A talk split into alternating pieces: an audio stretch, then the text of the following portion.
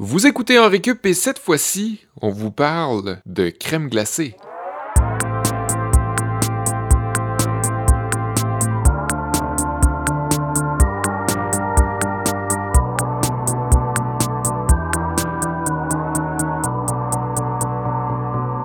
Bonjour, En Récup, crème glacée, Olivier Bradette, Sébastien Blondeau et Kevin Breton. Comment ça va les gars?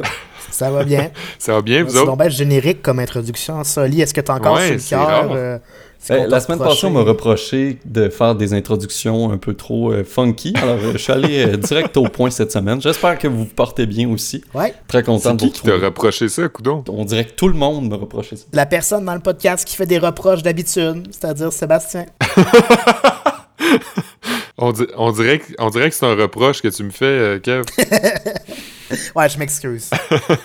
Ouais, ben, euh, le beau temps euh, se pointe peut-être, euh, éventuellement. La crème glacée euh, est souvent accompagnée du beau temps, ou l'inverse. Oui, euh, oui, c'est vrai. Êtes-vous amateur de crème glacée, vous autres? Et tellement. C'est vrai? Oui, ouais. Même en hiver, euh, en, par grand froid, là... Euh... J'en achète dans, dans pas à toute épicerie, là, pas à toutes les épiceries, mais euh, le plus souvent possible.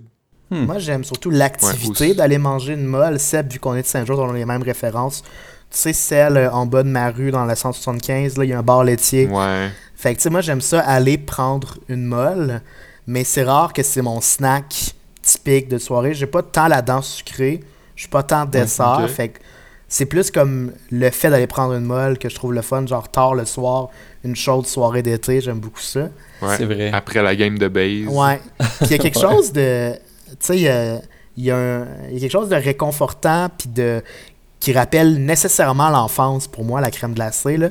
Je l'associe mm-hmm. nécessairement à ma jeunesse. Puis je trouve que c'est quiconque sûr. mange un cornet de crème glacée a l'air un peu désemparé, puis a l'air un peu genre comme avoir besoin ouais. d'aide. Puis moi, euh, quand j'ai commencé ma vie d'adulte, ma première genre vraie job à, à, chez Ami Télé, c'était au centre-ville, puis je décide d'aller dîner, j'avais pas de lunch, fait que je vais dîner au Centre Eaton, puis je suis en avance, fait que je me dis « Hey, je pourrais me payer une bonne grosse crème glacée, deux boules avant de rentrer. » Puis c'était la première fois que j'allais au Centre Eaton, puis je tombe, genre, je pense que c'était comme un truc, Laura Saccor, une affaire de même. Puis c'était comme ma deuxième ou troisième semaine chez Ami Télé. Je me prends un gros Christy de cornet de crème glacée, puis là, je le mange, puis je me pousse à une main sur mon fauteuil roulant. Puis le Centre Eaton est en rénovation, puis c'est déjà un fucking labyrinthe de base. Et là, je sais plus comment sortir, comment utiliser le bon ascenseur pour sortir. Et là, le temps file, mon heure de lunch s'égrène, je vais arriver en retard, j'ai des taches, la crème glacée me fond dessus, et là, il y a un gardien de sécurité qui me croise, puis qui me demande si j'ai besoin d'aide. J'ai dit oui, je trouve pas la sortie, fait qu'il m'a reconduit jusqu'à la sortie, puis là, j'imaginais juste la scène, j'avais vraiment l'air d'un petit gars qui s'était perdu au centre commercial, avec sa crème glacée, puis qui se faisait reconduire, puis qui arrive en retard à la job. Fait que depuis ce temps-là, quand oh. je mange de la crème glacée, je, je me sens comme un enfant. Tu localises toujours la sortie avant. Ouais. Oui, mais pour moi, c'est indissociable. Maintenant, t'as l'air d'un enfant quand tu manges de la crème glacée. Oh, wow. Classique Kev. Mm. Mm. Ouais, c'est drôle. Ben, c'est... Je trouve ça cool que tu fasses appel à la nostalgie de l'enfance. Ça va toucher un petit peu à ce que moi je parle dans mon cours aujourd'hui. Je vais parler du cliché dans le cinéma, dans les séries, dans la fiction, à savoir pourquoi les personnages mangent de la crème glacée après une rupture amoureuse. Ouais. Et dans ce qui est avancé dans les théories là, de certaines études, c'est que ouais, la nostalgie puis le retour à l'enfance et le réconfort que ça apporte, c'est un des aspects qui fait que les gens souvent sont ramenés vers ça. Ça, c'est super intéressant parce que ça vient aussi avec genre le complexe féminin, là, genre je devrais pas manger de la crème glacée, c'est pas bon pour moi, mais j'en mange pareil, puis je braille, puis là c'est comme un cercle vicieux. Ça aussi, c'est un cliché qui est full exploité au cinéma, fait que j'ai hâte de t'entendre là-dessus, Oli. Mm-hmm. Ouais, on va essayer de déconstruire un peu ce cliché-là. Cool. Moi, ben, j'y vais à, à l'encontre des clichés et des référents euh, familiers, là. Je vais vous parler des autres sortes de crème glacée, de une en particulier, en fait. je fais un petit cours de science euh, pour parler d'une crème glacée euh, que moi, je connaissais pas, pour être honnête. Et je pense que c'est pas très connu euh, de, de mon entourage non plus. Ici, au Canada, en tout cas, euh, c'est rare qu'on en entend parler. Donc, je vais faire un petit cours euh, abordé d'un point de vue scientifique euh, et peut-être historique même, une crème glacée euh, atypique. OK. Peu familière. Ça pique ma curiosité, j'ai bien entendu. Ouais, j'en parle pas plus longtemps, sinon euh, je vais vous brûler des... je vais divulgacher. Ça, c'est genre les, les plans de cours que tu reçois en début de cours, en début de session à l'université, puis tu lis la description du cursus, puis là, tu lèves un sourcil, puis t'es comme « Quoi? Qu'est-ce qu'on va apprendre dans ce cours-là? » Moi, ça va être pas mal plus straightforward, comme on dit. Je vais juste vous parler du royaume de la crème glacée au Québec, Coaticook, euh, ouais. qui est à l'origine de la crème glacée du même nom. Mm-hmm. C'est ce qui va ouvrir l'épisode d'aujourd'hui. Je me demandais... Euh, c'est ouais. ce qui va ouvrir mon appétit aussi. C'est, clairement, on va tout finir ah, oui. à bouffer de la crème glacée à la fin de ça. Je, j'aimais ça quand j'étais jeune, mais j'ai comme perdu le goût au fil du temps. Hein? Je me rends compte que j'aime mieux les sorbets maintenant. Je trouve que ça goûte ouais. moins le synthétique puis le sucré. Un bon sorbet aux fruits, là. Ouais. J'en mange pas super souvent, mais c'est vraiment bon, je trouve. C'est sûr qu'en comparaison, euh, c'est sûr que le sorbet aussi... Euh... Mais c'est pas... C'est... c'est pas la même chose, c'est pas, tu peux pas comparer. Non, c'est sûr. Mais c'est vrai que, puis de la façon que vous le décriviez avec le, les chaudes soirées d'été puis la crème molle, il y avait un petit resto euh, de crème molle aussi dans, où, où j'étais plus jeune, euh, enfant. On se ramassait là pour aller se chercher. Euh, il y avait comme une petite sandwicherie. D'un côté, tu pouvais te prendre des sous-marins puis tout.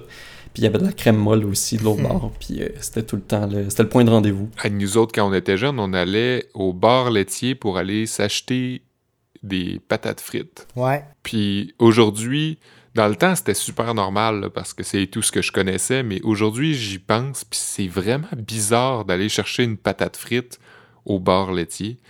Mais... Ben, c'est comme les hot dogs au Dairy Queen. Là. C'est bizarre, ça aussi. Là. ouais. La, ouais. la meilleure crème glacée à Montréal, moi, je me rappelle, une fois, on était sortis, nous trois, les gars de l'espace public, un peu chaud d'ail, puis je vous avais laissé, puis avec ma blonde, on avait été en face chez Elvis. Ça a vraiment, ça a l'air d'être une boutique de vapoteurs, là, euh, Elvis. Ça a vraiment l'air hyper... Ça s'appelle Elvis, en plus, tu sais, mais Elvis écrit H E L L. Oh. Mais ils ont une super belle sélection de crème glacée et de bières de microbrasserie. Fait que c'est à découvrir ah ouais. sur la rue Ontario si vous, appelez, si vous habitez Hochelaga. T'es-tu payé pour ça? Je laisse le mystère hmm. planer. Ben, un mystère qui planera plus, c'est le mystère de Coaticook. On va te laisser avec ton premier cours, Kev. Fait que, messieurs les élèves, vous savez que je mène une fulgurante carrière journalistique depuis plusieurs années maintenant. Très glorieuse, même, carrière journalistique qui a commencé avec l'hebdomadaire La Nouvelle en Estrie, qui était comme un genre de magazine pour la Tribune. Ça sortait une fois par semaine, bon, parce que c'est un hebdomadaire. Puis c'était comme des sujets un petit peu plus marginal que le quotidien couvrait pas souvent. Euh, malheureusement, c'est un journal qui n'existe plus aujourd'hui, mais c'est là que j'ai commencé à faire mes premières piges. Et une de mes premières piges, c'était de m'envoyer couvrir... Euh, honnêtement, j'ai oublié c'était quoi exactement, mais je pense que c'était un genre d'organisme communautaire à Coaticook, à neuf heures le matin. Fait que je fais la route, euh, c'était comme quinze minutes de Sherbrooke. Mm-hmm. Je me rends là, je trouve finalement l'endroit, j'arrive en retard. À cause que t'as pris une crème glacée avant d'y aller? Non, j'avais pas pris de crème glacée encore, pas pour l'aller. Mais je me rappelle qu'en en me rendant, j'espérais juste qu'il y ait du café et des croissants à la conférence de presse, parce que c'est souvent la coutume ouais.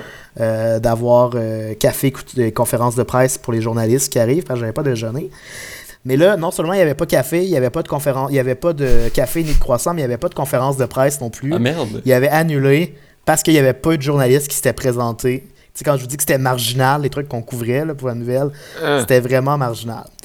Fait que là, il était comme neuf heures vingt, je m'étais levé pour rien, j'avais pas mangé.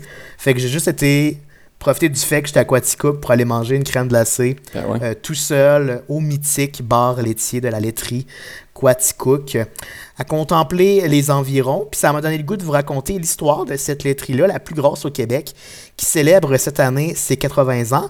Fait que je vous offre donc un petit cours de géographie, une visite de Coaticook. terre d'accueil de neuf mille quelques habitants et un terreau agroalimentaire fertile, hôte de cette laiterie qui produit, tenez-vous bien, sept millions de litres de lait chaque année. Incroyable. sept millions de litres de lait qui sont à la fois à l'origine de vos brain freeze et responsables des dix pots de deux litres en plastique vide dans le fond de votre armoire, j'en suis convaincu. J'en ai un d'ailleurs là, que je vous montre vu qu'on enregistre à distance. Ouais, là. Des gros casseaux. Des gros ouais. pots. Super pratique. Fort pratique, fort pratique et qui vont nécessairement traîner dans votre débarras ou dans votre armoire très longtemps. Mais avant de parler de ces pots-là, puis avant de parler de la laiterie, ben, ce serait naturel de vous parler de Coaticook. Seb, je sais que tu aimes bien connaître l'origine des noms des oui. villes.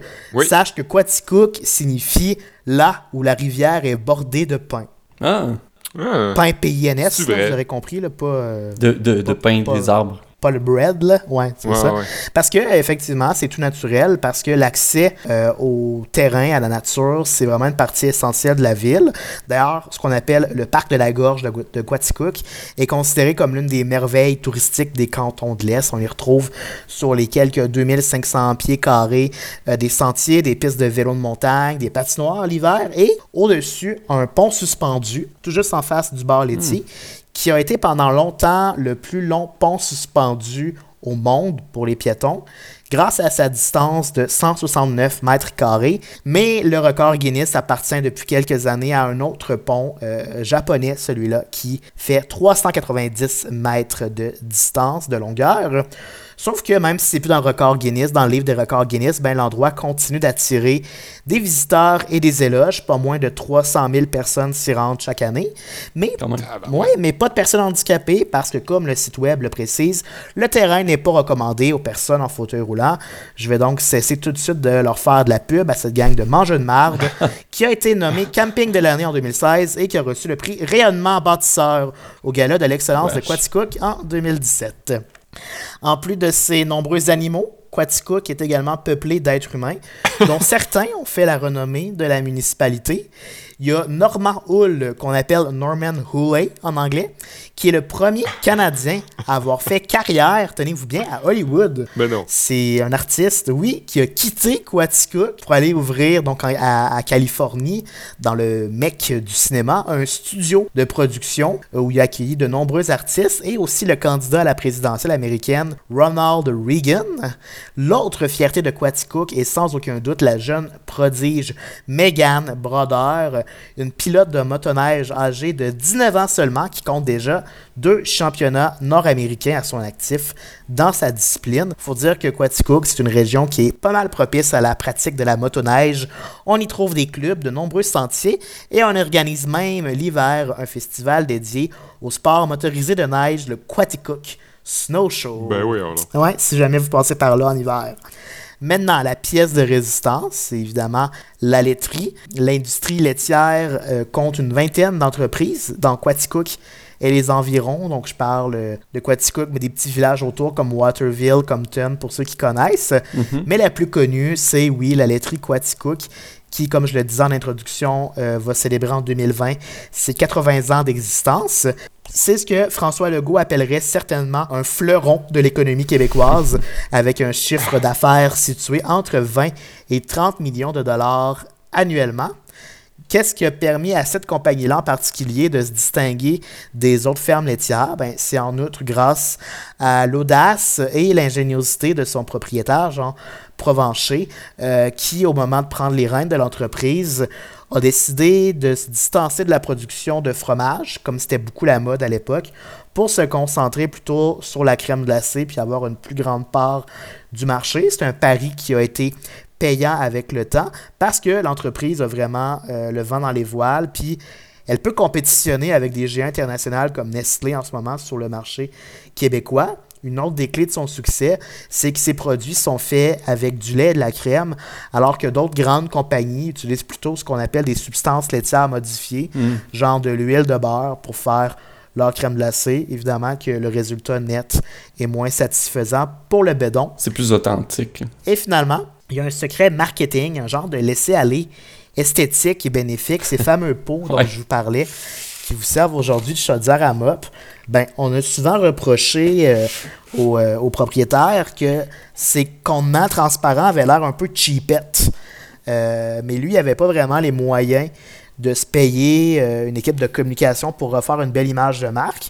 Puis il a juste décidé de laisser les contenants transparents pour laisser les clients, les consommateurs, en fait, être juges, euh, pouvoir voir le produit et goûter. Puis c'est vrai qu'aujourd'hui, ça a un petit côté euh, minimaliste qui sert bien le produit parce que, tu sais, on se dit qu'on paye pas pour l'emballage, on paye vraiment pour le produit. Fait que ça a comme été l'élément marketing qui leur a permis encore aujourd'hui de se distinguer dans, dans la variété de produits de crème glacée. Ouais, puis c'était, c'est, c'est tellement imprégné maintenant dans la culture québécoise qu'il y aurait sans doute une petite contestation euh, sympathique, ouais. mais ouais.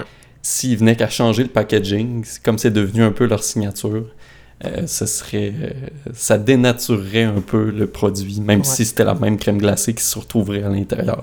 Nos pots de vis euh, dans l'atelier seraient plus les mêmes. seraient plus les mêmes. Merci Kev. Est-ce qu'ils vendent, est-ce qu'ils, est-ce qu'ils vendent à, à l'extérieur de la province puis du pays, euh, Coaticook? Hey, j'ai une bonne, bonne question. D'après moi, ils doivent exporter au Canada, mais je n'ai pas Sûrement. vérifié l'information. Ouais, ouais. Je vais pouvoir checker ça puis vous revenir d'ici la fin de la journée. Simplement par curiosité. Hein. Merci. Je passe euh, à, à mon cours. Euh, j'aborde ça avec euh, des situations peut-être un peu difficiles des fois, hein, les ruptures amoureuses. Euh, chaque personne réagit différemment Ouch. à une rupture. On a tous euh, des façons... Euh, différentes d'aborder ce deuil. Et c'est pas une période facile, mais certains remèdes contre la tristesse semblent bien répandus dans notre culture nord-américaine, mm-hmm. notamment à cause des clichés hollywoodiens. Combien de fois est-ce qu'on a vu des personnages engouffrés de la crème glacée pour se réconforter après une rupture amoureuse? Mm.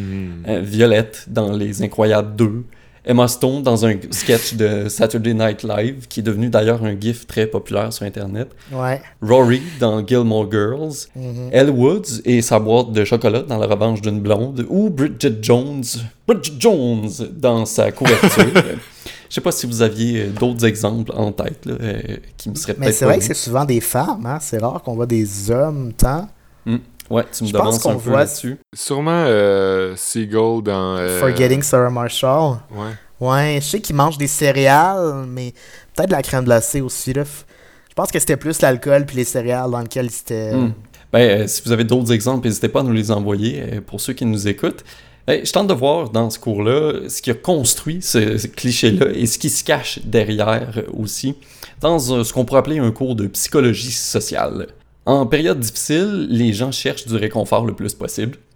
Et dans un article du Huffington Post, la psychologue en nutrition Jen Bateman, qui publie beaucoup de contenu sur Internet, explique que la crème glacée ou n'importe quelle forme de junk food dans laquelle on se réfugie, ça fait appel à la nostalgie. Kevin t'en parlait en introduction, puis ça rejoint vraiment euh, ce côté-là. La consommation d'un aliment connu depuis l'enfance constituerait, selon elle, un réconfort et réactiverait le plaisir de jeunesse qui y était associé. Du moins, jusqu'à un certain point. Donc, si on vit une situation difficile, c'est plus facile, c'est comme un raccourci euh, cérébral mm-hmm. que d'aller vers la crème glacée qu'on est habitué de manger quand on est enfant, puis qui nous faisait nous sentir bien. Un petit boost de sucre aussi pour nous donner comme de l'énergie rapide. Ouais. Euh, souvent, quand on est down un peu, ça fait du bien.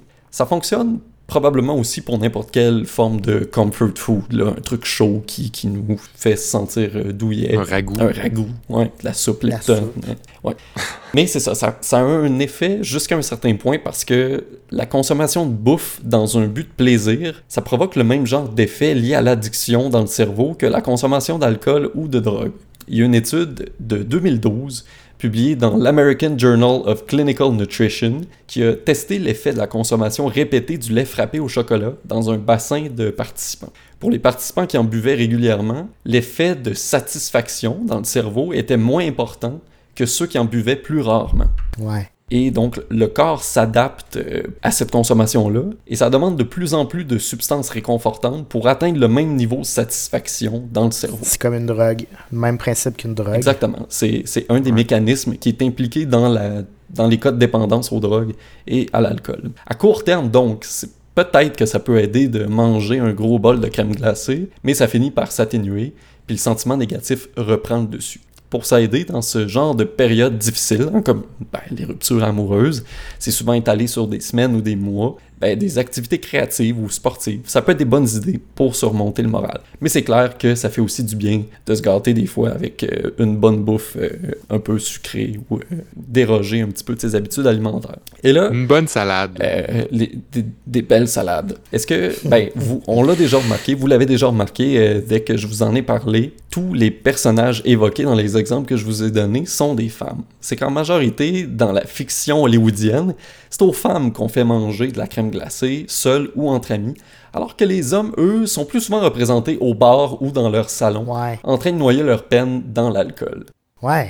Le cliché, parce que c'est vraiment un cliché et un stéréotype, c'est, c'est basé sur plusieurs normes de genre qui ont longtemps perduré et qui ont malheureusement pas été encore effacées totalement de notre société.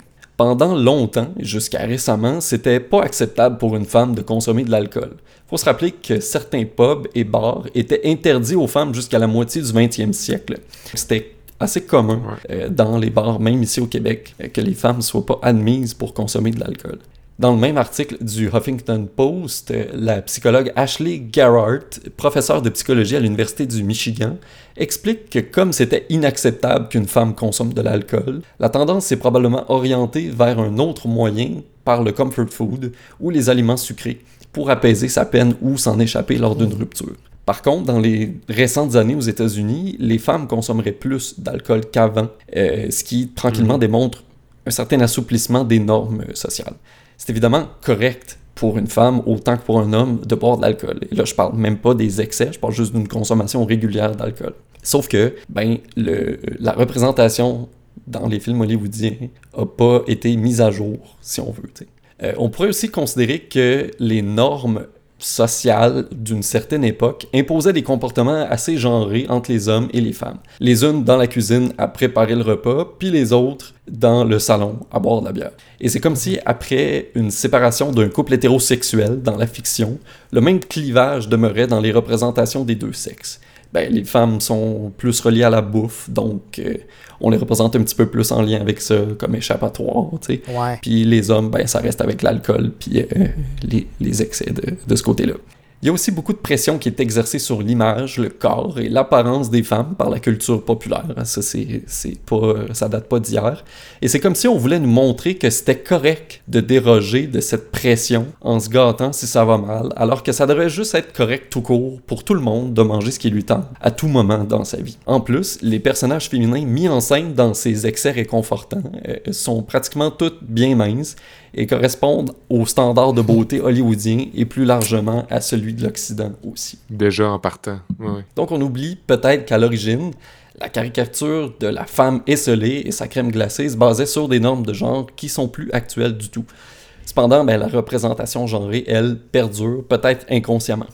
Et peut-être qu'à force de voir ce cliché dans la fiction, on en est venu qu'à l'intégrer dans notre comportement en société et à l'alimenter, mm-hmm. sans même le savoir.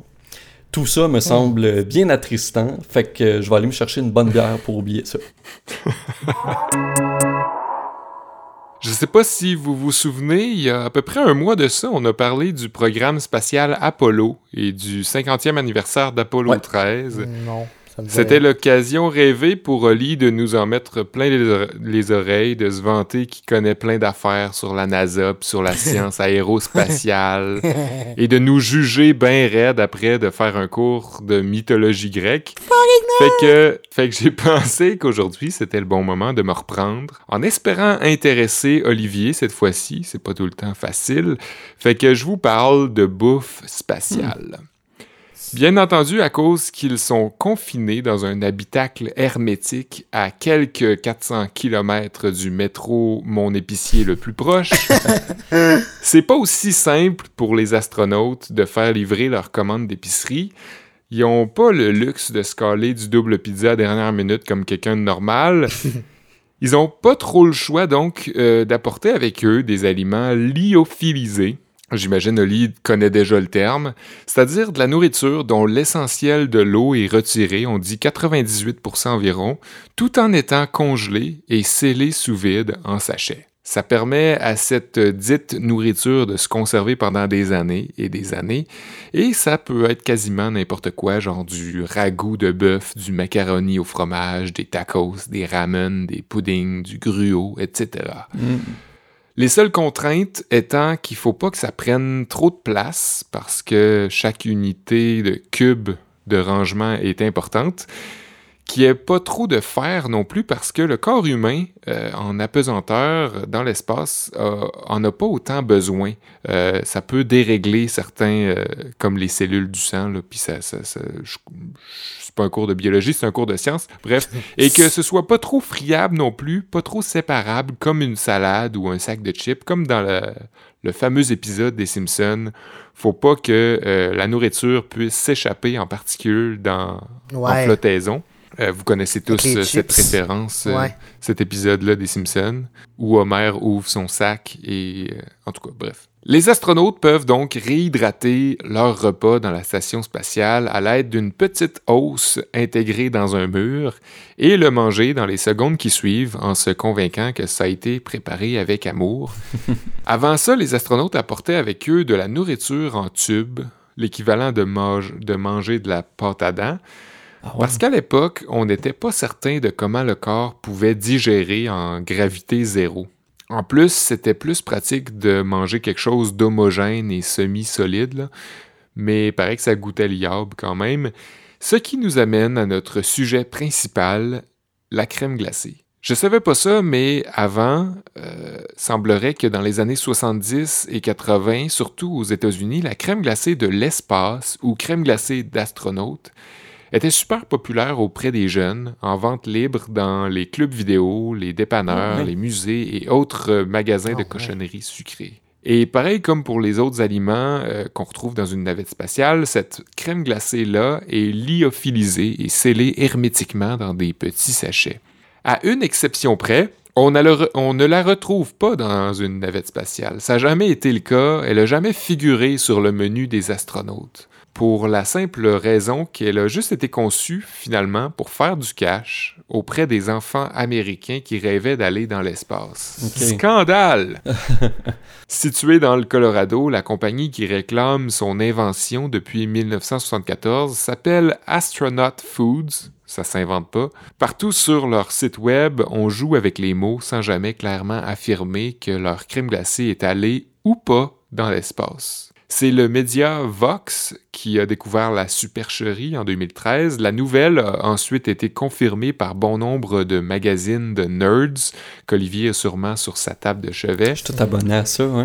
Je dis supercherie, mais dans le fond, euh, c'était pas clairement dit non plus. C'est juste que ça a été sous-entendu et tout le monde a pris ça pour du cash. Le document officiel de la NASA, euh, qui pouvait laisser croire qu'Apollo sept avait emporté avec elle en soixante-huit une euh, crème glacée à la vanille, est assez vague et donne très peu de détails à savoir si l'item décrit sur la feuille est allé ou non à bord de la fusée. Donc c'était sur un papier quelque part, mais c'était pas clair. Vox a appelé une ancienne employée d'Astronaut Foods, une dame qui travaillait là en soixante-huit, et elle leur a répondu qu'elle pouvait pas vraiment confirmer que c'était vrai ou pas. Elle le savait pas, elle avait okay. pas de, elle pouvait pas le dire qu'elle était là au moment où ça s'est fait ou qu'elle connaît quelqu'un qui était là au moment où ça s'est fait. Vox a ensuite appelé Walt Cunningham, un des pilotes d'Apollo sept, pour savoir s'il avait eu accès ou aurait pu avoir accès à de la crème glacée à bord. L'ex-astronaute énonce alors sans aucun doute qu'il n'y a jamais eu de crème glacée à bord d'Apollo sept, malgré ce que la presse et les compagnies de sucreries pouvaient raconter à l'époque dans les, euh, dans les tabloïds ou autres euh, imprimés. Et si, bizarrement, tout à coup, la crème glacée lyophilisée vous intéresse, sachez qu'on peut en trouver encore dans certaines confiseries et certains musées. Mais avant de payer la pièce pour une petite poche de papier métallique, Olivier, sache que ça a une texture de craie et que ça goûte la guimauve passée date. Ouais, fait au fond, ils ont utilisé le même procédé que pour préparer de la bouffe lyoli- euh, ouais. lio- liolisée? Lyophilisée. Lyophilisée. Euh, mais ça n'a juste jamais été dans l'espace. C'était juste ça n'a juste jamais dit. été dans l'espace. OK, non. OK. Scandale! Juste... Mais est-ce que la NASA a déjà commenté là-dessus? Est-ce que la NASA a déjà, déjà dit comme... Non, non, nous, on n'a pas ça comme... fournisseurs. Euh. Ben, je pense, je pense pas. C'est plus des, des magazines après qui ont reporté la nouvelle. Il euh, y a aussi Stephen Colbert qui en a fait mention dans son émission, puis qui s'est donné comme mission de l'envoyer dans l'espace. Donc, il a pris comme un okay. gros ballon, puis il l'a fait aller dans la stratosphère ou je sais pas trop, la dernière, euh, la dernière couche euh, à l'autre bout. Le ballon est monté jusqu'à éclater, puis le petit paquet est allé semi dans l'espace, puis il est retombé. okay. euh, sinon, je sais, j'ai trouvé l'information. Maintenant, aujourd'hui, depuis très peu, euh, on trouve de la crème glacée dans l'espace, mais c'est pas de la crème glacée lyophilisée. C'est pas la crème glacée dont on parle, c'est une autre, un autre type de crème glacée en pot, comme on connaît, un petit peu plus familier. Et euh, on l'aurait envoyé dans le, l'I S S, là, la... La... la station spatiale internationale. Internationale, c'est ça. Donc, euh, oui, on en trouve, mais c'est pas celle dont on parle. OK. Voilà. J'espère que ça vous met l'eau à la bouche. J'ai une petite fringale, on dirait, après avoir parlé de tout ça. Ouais, hein? Merci, les gars.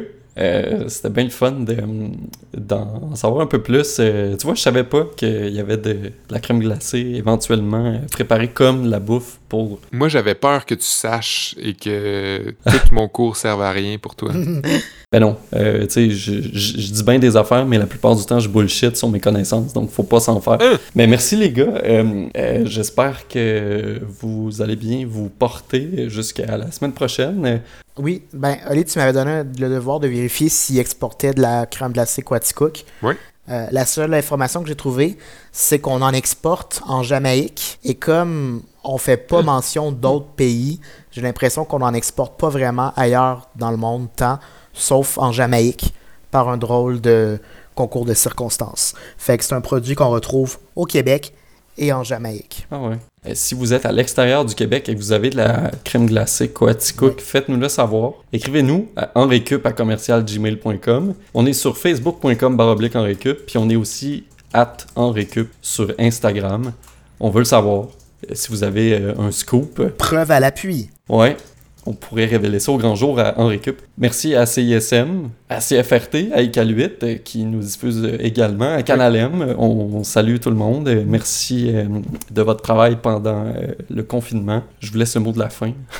Non, ben, à la semaine prochaine, on va sûrement parler d'un sujet tout aussi intéressant que la crème glacée. Moi, j'aurais le goût de vous dire, gardez le sourire. Puis, ben, on s'ennuie de Mathieu. C'est vrai. Ouais. Salut Mathieu. Bye tout le monde. Bye.